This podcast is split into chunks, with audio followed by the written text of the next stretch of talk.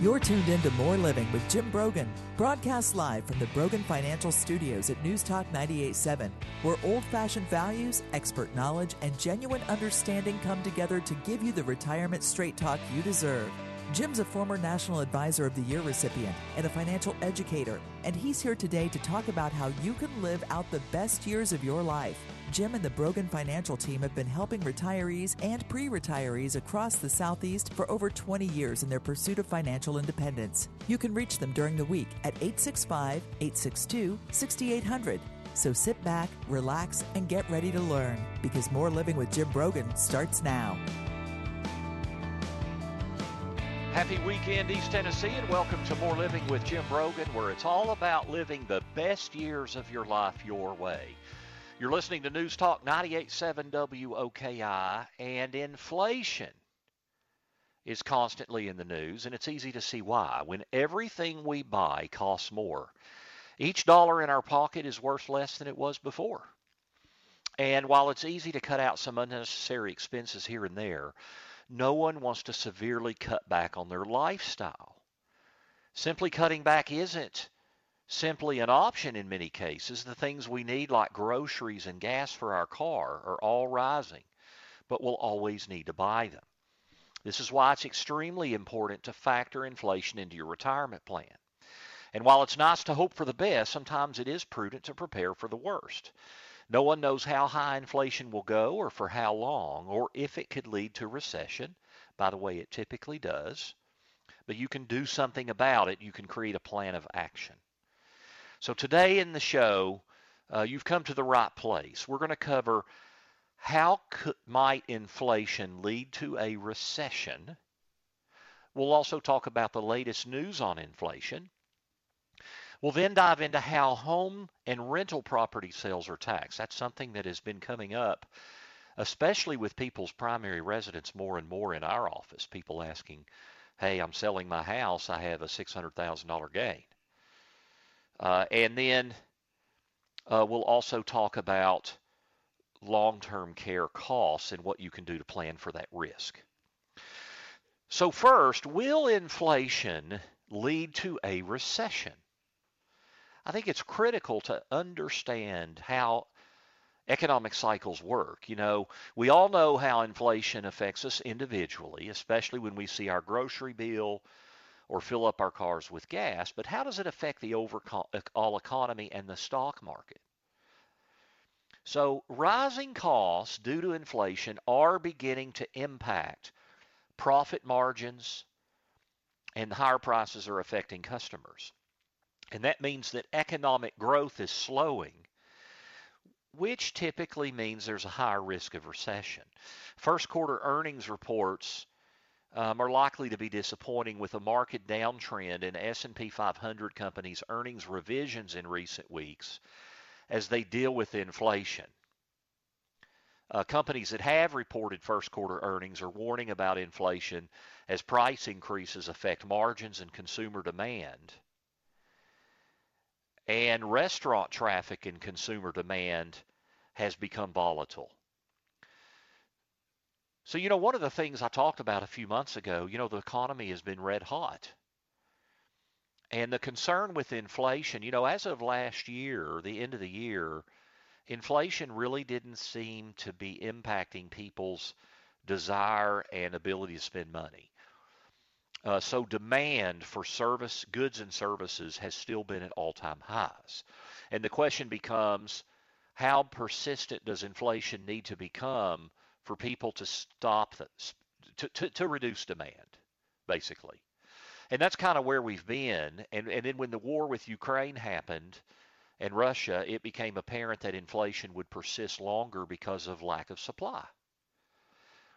And if we think just back to our economic training, Economics 101, supply and demand, you have a, uh, a huge increase in demand over the last two years. And then we got major supply chain issues. So reduced supply with increased demand, and that makes prices go up. And everything that's been ha- that's happened since the pandemic a little over two years ago has been focused on increasing demand to keep the economy going. You know, what might happen? Uh, so, you know, the, both the Federal Reserve policy with uh, printing a lot of money, easy economic policy, interest rates being historically low, that increases demand, increases spending, borrowing, all those things. And then, of course, massive government stimulus throwing money at the issue. So we've had this massive stimulus on the demand side, and there's continued problems on the supply side. And so at some point, though, prices get high enough to where it can be a real problem to the economy. We talked, you know, we, we, we've seen the news and we've talked over the last few months about wage inflation. Companies are having to pay more and more to attract good people or to keep good people. And at some point, those that wage inflation you you'd think has to be passed on to the consumer. As a matter of fact, 356 companies in the S&P 500 cited the term inflation during their earnings calls last quarter. Um, since World War II, 11 out of 14 monetary policy tightening cycles, in other words, when the Federal Reserve takes policy to tighten money, that could be a combination of money supply oh, and uh, raising interest rates. 11 out of 14 times it's been followed by a recession within the next two years. So let's look at how economic cycles work. You know, the economy gets hot, demand exceeds supply, prices start going up. And so the Federal Reserve, one of their mandates, they, they promote interest rate stability and, and, and economic stability. So they start to raise rates to try to reduce the demand. And they do that usually for a couple of years. Then eventually they cause price that by raising rates it reduces demand and it causes things prices to go back down somewhat and that triggers recession. And that's how economic policy economic cycles typically work. The fed raises rates they are trying to create somewhat of a recession. They raise rates to, to keep inflation down eventually they cause prices to go down and that is a recession. Now you hear well, they want a soft landing, and that just means they want a mild recession rather than a deep recession. Two things to keep in mind. One is, how long does that mean a recession is imminent? No, it does not necessarily. So be careful with what I'm telling you today. Don't just rush out and panic and sell all your investments. Typically, you know, when the Fed starts raising rates, it takes maybe two or three years to lead to recession, to, to end up causing recession. Plus, remember, we normally don't know we're in recession until six months into it because it's two consecutive quarters of negative economic growth. So it may be two and a half, three, three and a half years before we even know we're in a recession. And normally, when the when the Fed starts increasing interest rates, in the short term, stock prices continue to rise. And that's an interesting phenomenon, but that's how it's happened historically. Now, every, things are always different, but I don't remember who it was that said, be careful when people say, oh, it's different this time. Uh, things can be different, things often are the same.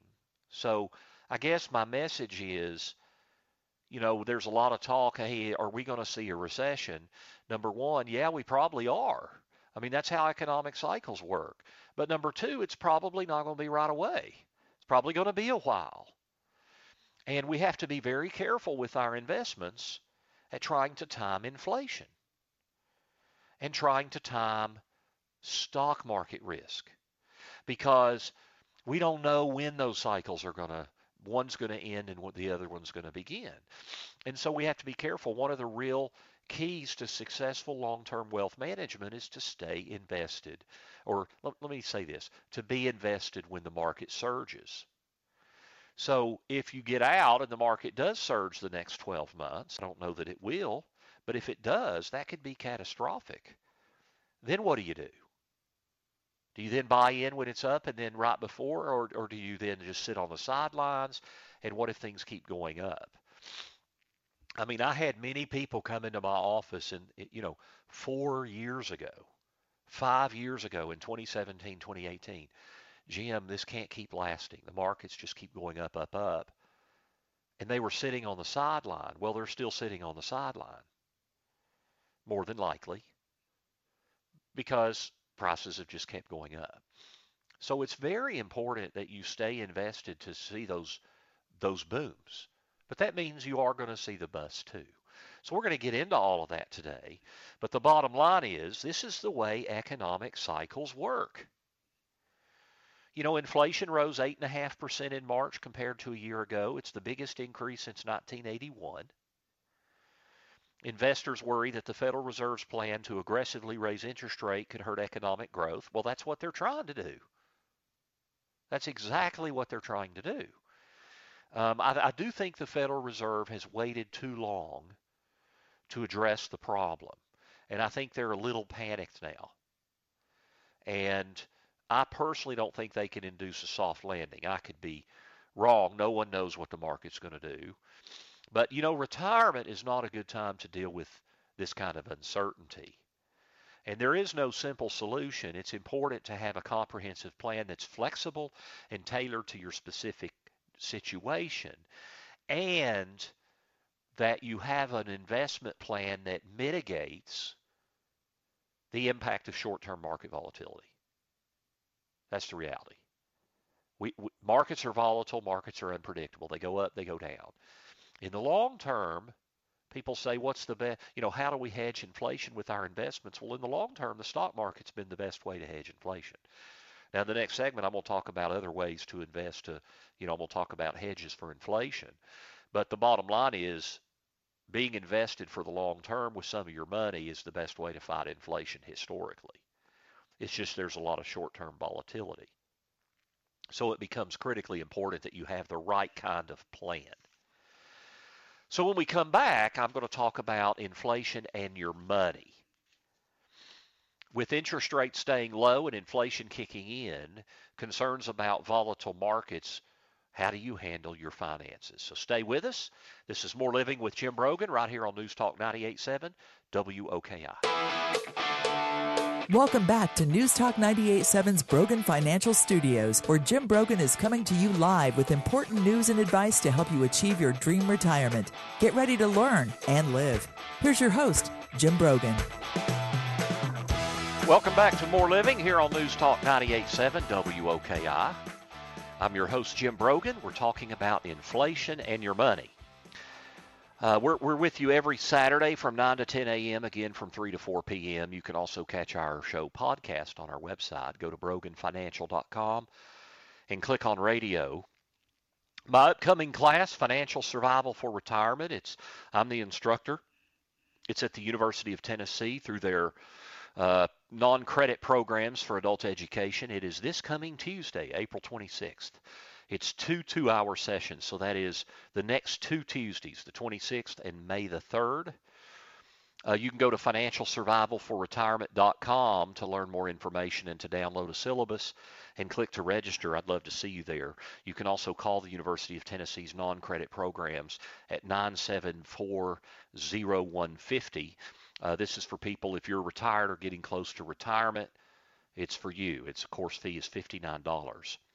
And we will talk at length about plans to fight inflation in your retirement. Inflation has been constantly in the news. You've not likely noticed higher prices at the pump, the grocery store, your favorite restaurants, and uh, countless other places.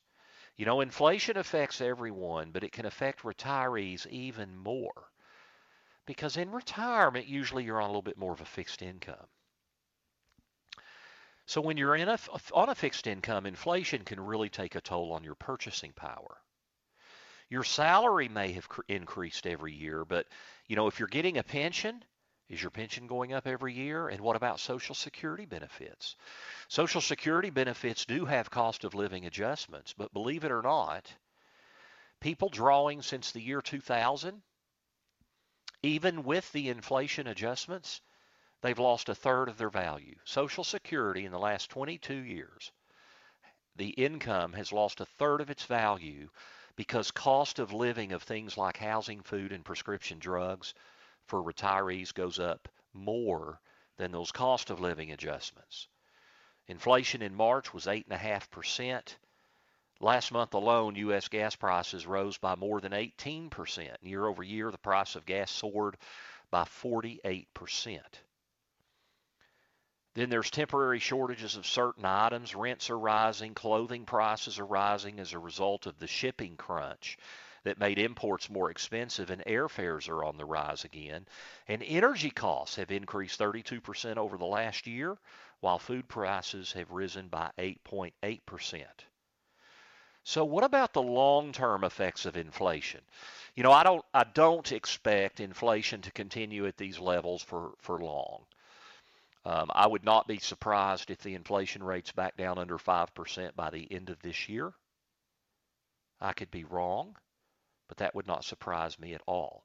If we look fundamentally at the different things that are happening, this is not like uh, the 1970s.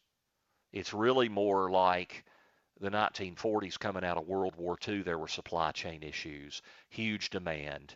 People came back from war. Everybody was getting back to work but there were huge supply issues, a lot of similarities, a lot of differences, but some similarities as well. Now, the Fed's approach in, the, in 1946 was different and in 47 and 48 than it is now. But the bottom line is, I don't think that this is a runaway inflation problem that's going to look like the 70s. It is a problem. There's no question. And it's going to last for a while and it's going to be higher than we like. My bigger issue and concern is the long term impact. What are things going to cost 10 years from now? Because historically, pension and Social Security income does not keep up with inflation. So, how do you plan for this? How do you have a financial plan that can fight rising costs like this? So, several things. One is be wary of traditional bonds you know, I've talked about this for a year or more, but traditional bonds, you know, when it, you may have heard when interest rates go up, bond values go down. That's traditional bonds. And it's kind of like think about a fixed rate mortgage. You may say, well, why does that happen, Jim? Think about a fixed rate mortgage. If you've got a fixed rate mortgage at 3%, you're paying the bank 3% interest, and rates go to 5 well, you're still only paying three. The bank is kind of stuck. If they do a new mortgage to a new consumer, they can charge five. So that makes your mortgage to the bank worthless, right? Because you're just paying three.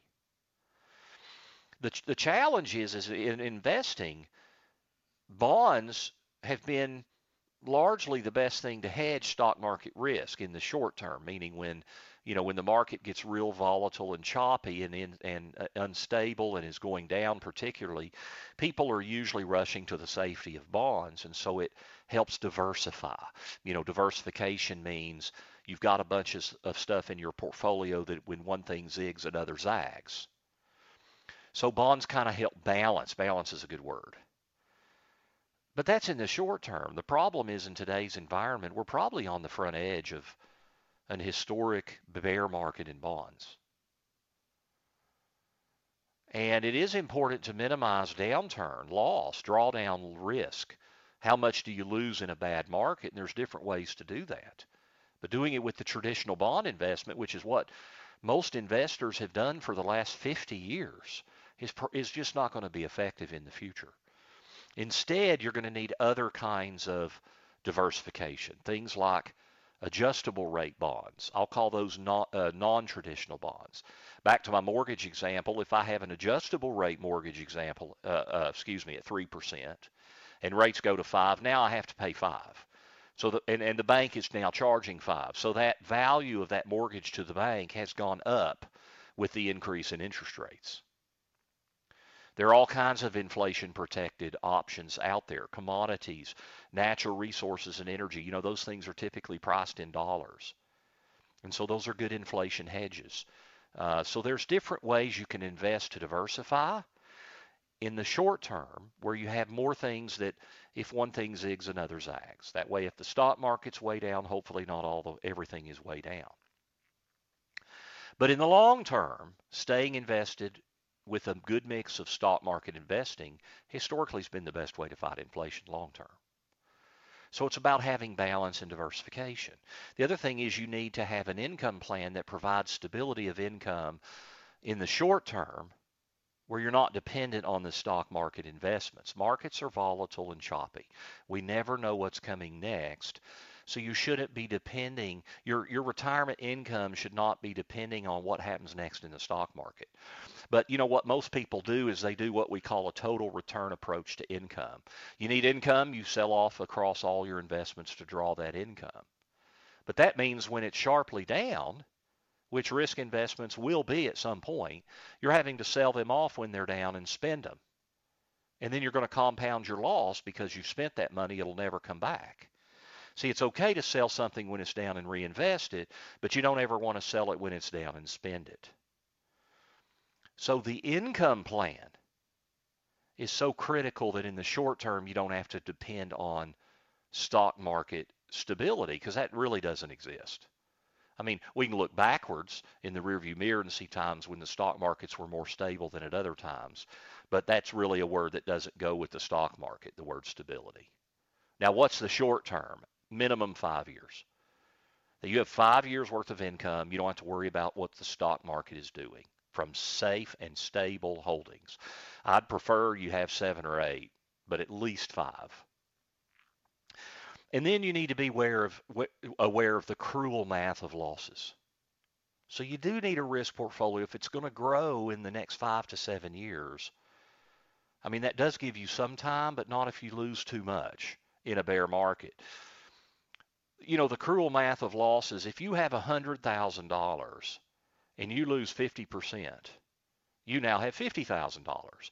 If you have $50,000 and you want to get to 100, what do you have to make on the 50,000? You've got to make 100%. So you lost 50, you have to make 100 just to get back to break even. If you lose 40%, that's the average bear market since 1900. Happens about every 8 years. You lose 40%, you've got to make 67% to get to break even. That's cruel math. Now, if you lose 25, you have to make 33. If you lose 20, you have to make 25.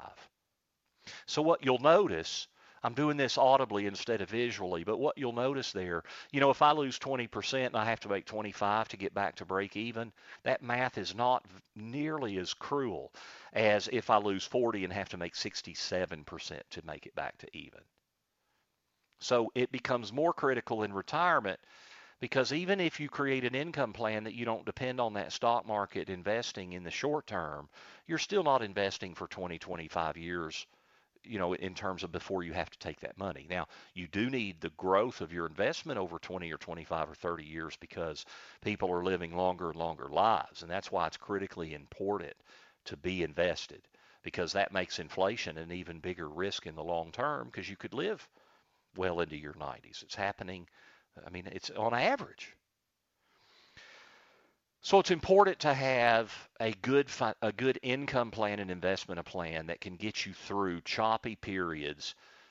But in a low interest rate environment, you have to know what not to do, and that's to buy things like traditional bond funds, or at least very little, and be very careful about how you're investing. The, the, the final thing I want to say about the retirement plan fighting inflation is your Social Security election how and when you choose to draw Social Security is just critically important. It is good if the higher earning spouse, if you're married, or if you were married for over 10 years and divorced, it is important for the higher earning spouse, if, if you can, to delay benefits somewhat, but only if you can afford it. Because if delaying that benefit means you have to gut your savings in the meantime, that's no good either. But your Social Security strategy can be a real benefit to fighting inflation long term because, you know, while you're waiting, you're getting those 8% per year increases. And that, that should beat inflation. But once you start drawing, cost of living increases are not, they, they historically have not kept up with inflation. Now, when we come back, how much will you pay in taxes on a property sale? And what about your house? We'll dive into that. That's been coming up more and more lately in our office. Stay tuned. This is More Living with Jim Brogan right here on News Talk 98.7 WOKI. Welcome back to News Talk 98.7's Brogan Financial Studios, where Jim Brogan is coming to you live with important news and advice to help you achieve your dream retirement. Get ready to learn and live. Here's your host, Jim Brogan. This is More Living with Jim Brogan, where it's all about living the best years of your life your way. We're here on News Talk 98.7 WOKI every Saturday morning, 9 to 10 a.m., and again, 3 to 4 p.m. You can also catch our podcasts, all of our shows, on our website, broganfinancial.com. You can click on radio. My next class is at the University of Tennessee. Financial Survival for Retirement is the name of the class. It's this coming Tuesday. Uh, it's the next two Tuesdays. It's two two-hour sessions, April 26th and May the 3rd. You can go to financialsurvivalforretirement.com to find out more information and to download a syllabus and click to register. You can call also call the University of Tennessee directly at 9740150. I'd love to see you there. We talk about seven key areas that you need to address in a financial plan to be successful for retirement. Now, how much will you pay in tax on a property sale? You know, this is something coming up a lot more often in our office, not just on investment real estate, but on your home. Home prices are rising. The housing market is red hot, especially here in Knoxville. We got people moving from all over the country, and they're moving from areas that have much higher real estate prices. And that is making our real estate values skyrocket. And I don't think we're on a bubble. Now, I could be wrong, and I'm not a real estate expert. We have had real estate experts on this show and especially in residential real estate, I think it might be something more where we maybe level off a little bit, but who knows because people keep moving into the area. So now home sales have steadily risen for decades, and homeowners and landlords have benefited it immensely. But at what point does it make sense for you to sell? So if you're thinking about selling your house or a rental property, how would that affect your tax bill? Now let's start with primary home sales. They can be taxed differently than any other type of property. Uh, at any age, now there are rules for this, but if you sell your house and it has made money, if you're single, the first $250,000 is tax exempt in terms of the gain on the house sale if you meet the requirements and it doubles to 500,000 for married couples. Now, what are the requirements? You have to have lived in the home for two out of the last five years. The two years do not have to be consecutive, but it has to be two of the last five years you've lived there. Now, when you look at the gain, what is your cost basis? The cost basis, because you pay potentially capital gains tax on whatever you sell the, your house for above your cost basis. Your cost basis is what you paid for the house as well as home improvements. So you need to keep those kinds of records. And then if you've been there for two of the last five years, the first 250,000 for a single filer, the first 500,000 for a joint filer is exempt from capital gains tax. Now, we're having more people come into my office recently that are selling their home and they're having more than a $500,000 gain as a married couple or 250 for single. And it's just something you have to deal with. Uh, there's no other way, you know, overwhelmingly to shelter that capital gains tax on the sale of your primary residence. Uh, you cannot do what's called a 1031 exchange with your primary residence. Uh, now, you could get real sophisticated. You could turn it into an investment property, you know, then do a 1031 exchange. For the most part, when you sell a primary resident, residence, you're going to pay the long-term capital gains tax if you've held it for more than a year on anything above the 250 or 500 respectively. And then you're going to be subject to anywhere from 0% up to 23.8%. Our long term capital gains rates absolutely are one of the greatest things the IRS has given us because they're much better than ordinary income rates for the overwhelming majority of you listening today. So, you know, it's not the worst thing in the world, but even if you're buying a new home, that doesn't mean you get you don't have to pay the tax. So just be aware of that. You know, if you're downsizing, that could be a big issue. Now, what about rental properties or vacation houses that are not your primary residence? They do not qualify for that tax break of the first 250 or 500,000 dollars in gains, but there are other strategies you can re- use in investment property to reduce that tax. You know, if you do want to sell a rental property, you could consider a 1031 exchange. And, and many of you, if you're in real estate, you know what that is, but that's where you you create a 1031 you put the you sell the property the money goes into an escrow okay? And it's when i say 1031 that's the section of the internal revenue code but the funds go into escrow. And then with certain guidelines you have to then buy a new property within a certain length of time. Now there are specific rules for how to do a 1031 exchange. So you would talk to a real estate person about that. You also have to have uh, the right professionals in place to execute all of that even in terms of when you list the house for sale and how you structure it or, or the rental property, excuse me, because this would not be for your primary residence. Again, you cannot do a 1031 exchange on your primary residence.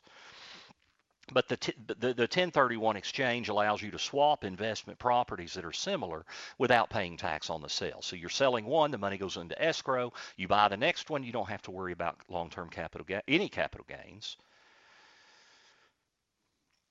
Now the rules for what qualifies as a similar property can be complex because when you do an exchange, it has to be a similar property.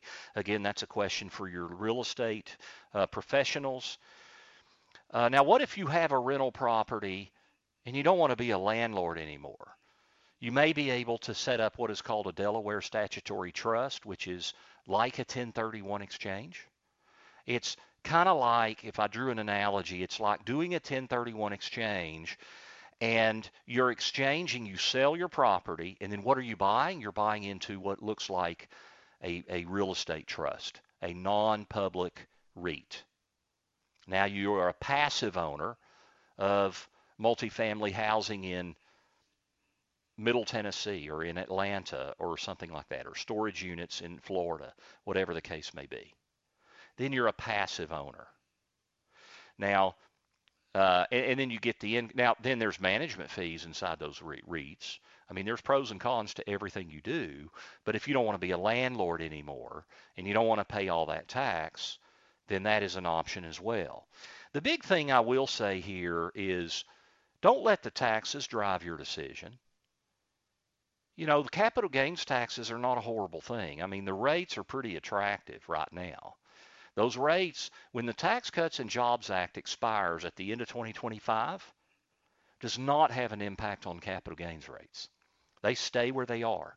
So until Congress or unless Congress changes tax rates on long-term capital gains, they continue to be very attractive as a, as compared to other types of income. That doesn't mean you shouldn't shelter it, but don't let the, the desire for tax savings drive the ship. Um, you know, if you sell a property and you deal with the capital gains tax, well, now you've got a lot of after tax principal that can be invested to draw largely tax free retirement income. And if taxes go up a lot in the future, there's something to be said for already having dealt with the taxes. So there, you know, don't let it drive the ship uh, it's it is an important consideration, and you absolutely want to use every strategy you can, but not at the expense of your investment and retirement and income plan, of which taxes is a big part. Now, is renting better than owning in retirement? I get asked that. Uh, most people that I talk to think that renting is a bad word. I don't think that's such a bad word. Renting is not the worst thing in the world, especially when you are in transition. That is when I'm an even bigger fan of renting. You know, like when, now what does that mean? Transition, like what if you've moved to a new area? Or what if you've had a major life change in your family? What if a spouse has passed away? Or something like that. And you're having to move properties.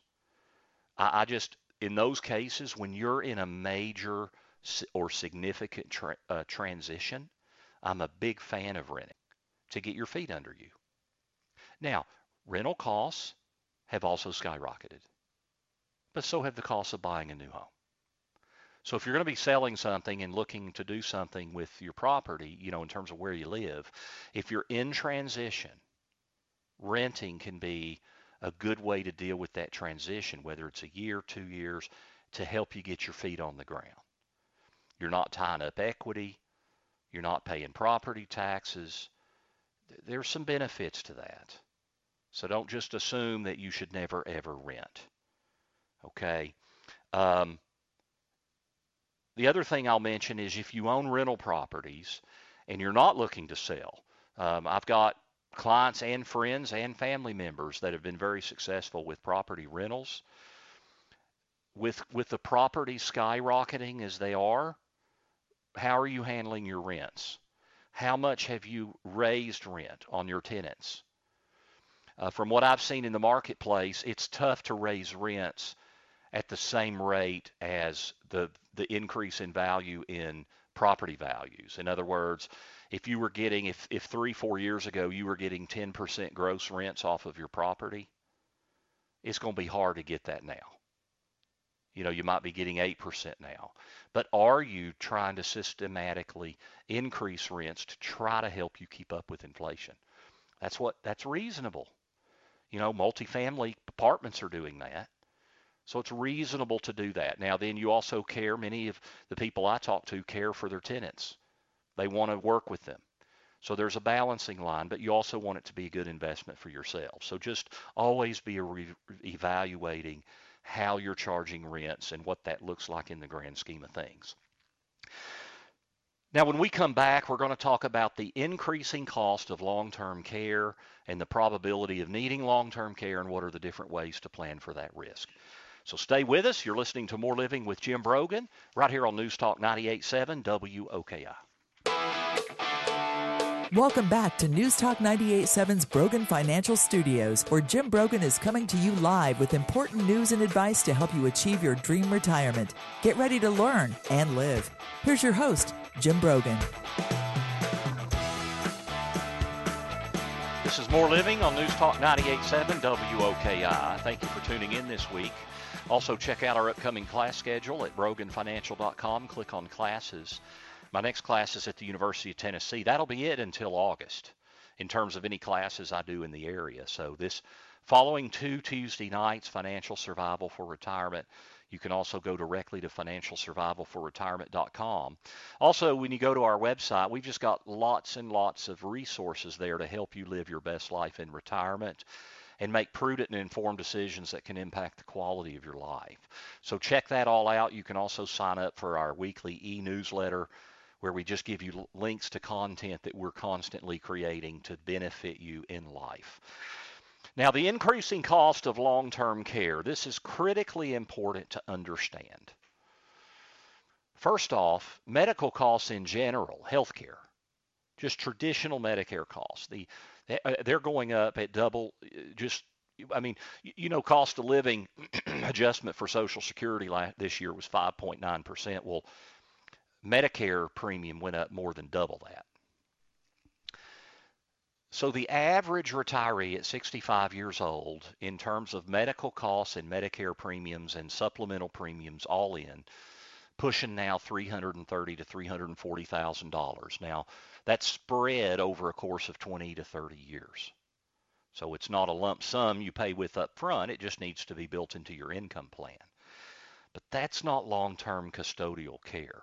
Long-term custodial care is being able to pay, you know, have some you can't live completely on your own, you need help. And Medicare does not cover that. It, it can potentially cover the first 100 part of the first 100 days. There are rules for that. Uh, but then it, that's it. The average retired couple at age 65, there's first off, if you're 65 years old, you have a 70% likelihood that you're going to need help for more than 90 days to just live because you cannot live independently. That's the definition of long term care. 70%. And that means a married couple has just almost a, right at a 50% likelihood you're going to both need long term care. The average private room in a nursing home in America today is just over $102,000.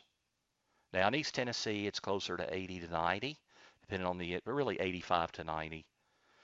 A nursing home, the median cost uh, in an assisted living facility in the country is just under 50,000, $48,612. A the median annual cost for a home health aide that is helping you in your home 44 hours a week is a little over $52,000 a year. Now, these costs are high, but remember, you won't be spending money on other kinds of things that you're spending on now. So it's not like, you know, oh my gosh, how am I going to pay all that cost? I mean, you're not, you're going to be able to use your income for some of those costs uh, from your, you know, your Social Security income, maybe pension, investment income, all those things. Uh, also, if you go into a facility, you're probably going to end up selling your house. Um, and, and, then you're not going to have those costs either, and you're going to have more more dollars in your pocket to help pay the cost. So most people that I meet with, you know, don't need a, a, a plan for to supplement, you know, to cover 75, 80% of the costs of care. Now, some people can afford to self-pay,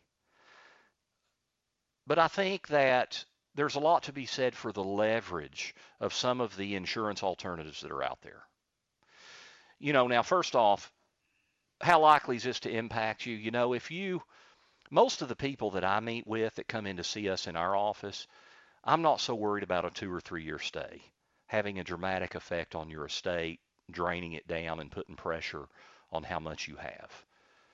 What what what becomes a concern is if it's a long stay, you know, seven, eight, ten, twelve years.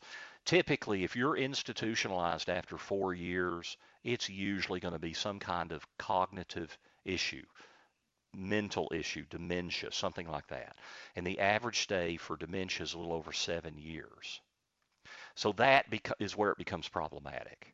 And so there are different insurance options that can help with that. I'm a big fan of the hybrid life insurance and long-term care insurance options where if you don't need the coverage, you have a death benefit. You have a base life insurance policy. If you need it for long-term care, you can start paying it out for long-term care.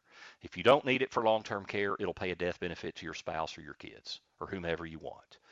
And those are attractive because you know you're going to get a benefit somewhere. And also, most of those policies, once you have it, they cannot ask for more money. They can't come back later and say, well, this is more expensive than we thought. You have to pay more money.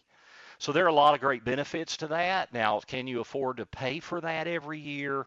That's part of your financial plan. One thing I get asked a lot is, Jim, should I buy it now or later in life?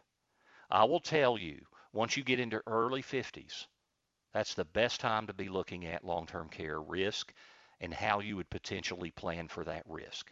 So if you're past early 50s, and especially if you're in your early 60s, now is the time to create that plan.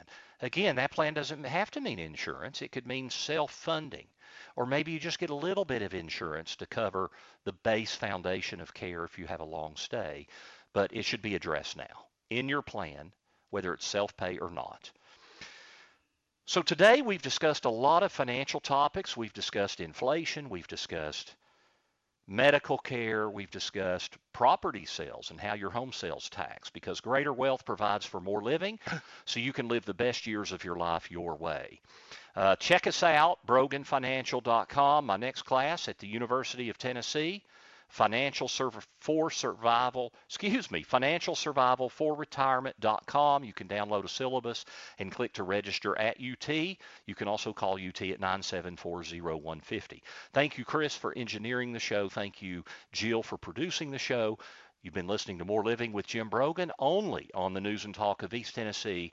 News Talk 98.7 WOKI. Have a very blessed weekend. The views expressed by Jim Brogan and his guests are not that of Cumulus Media. Any discussion of financial, legal, and tax planning strategies is not intended to be individualized advice and is general in nature. Always consult with your advisor for advice specific to your needs. This program's content does not represent a recommendation of any particular security, strategy, or investment by Jim Brogan or Brogan Financial Incorporated.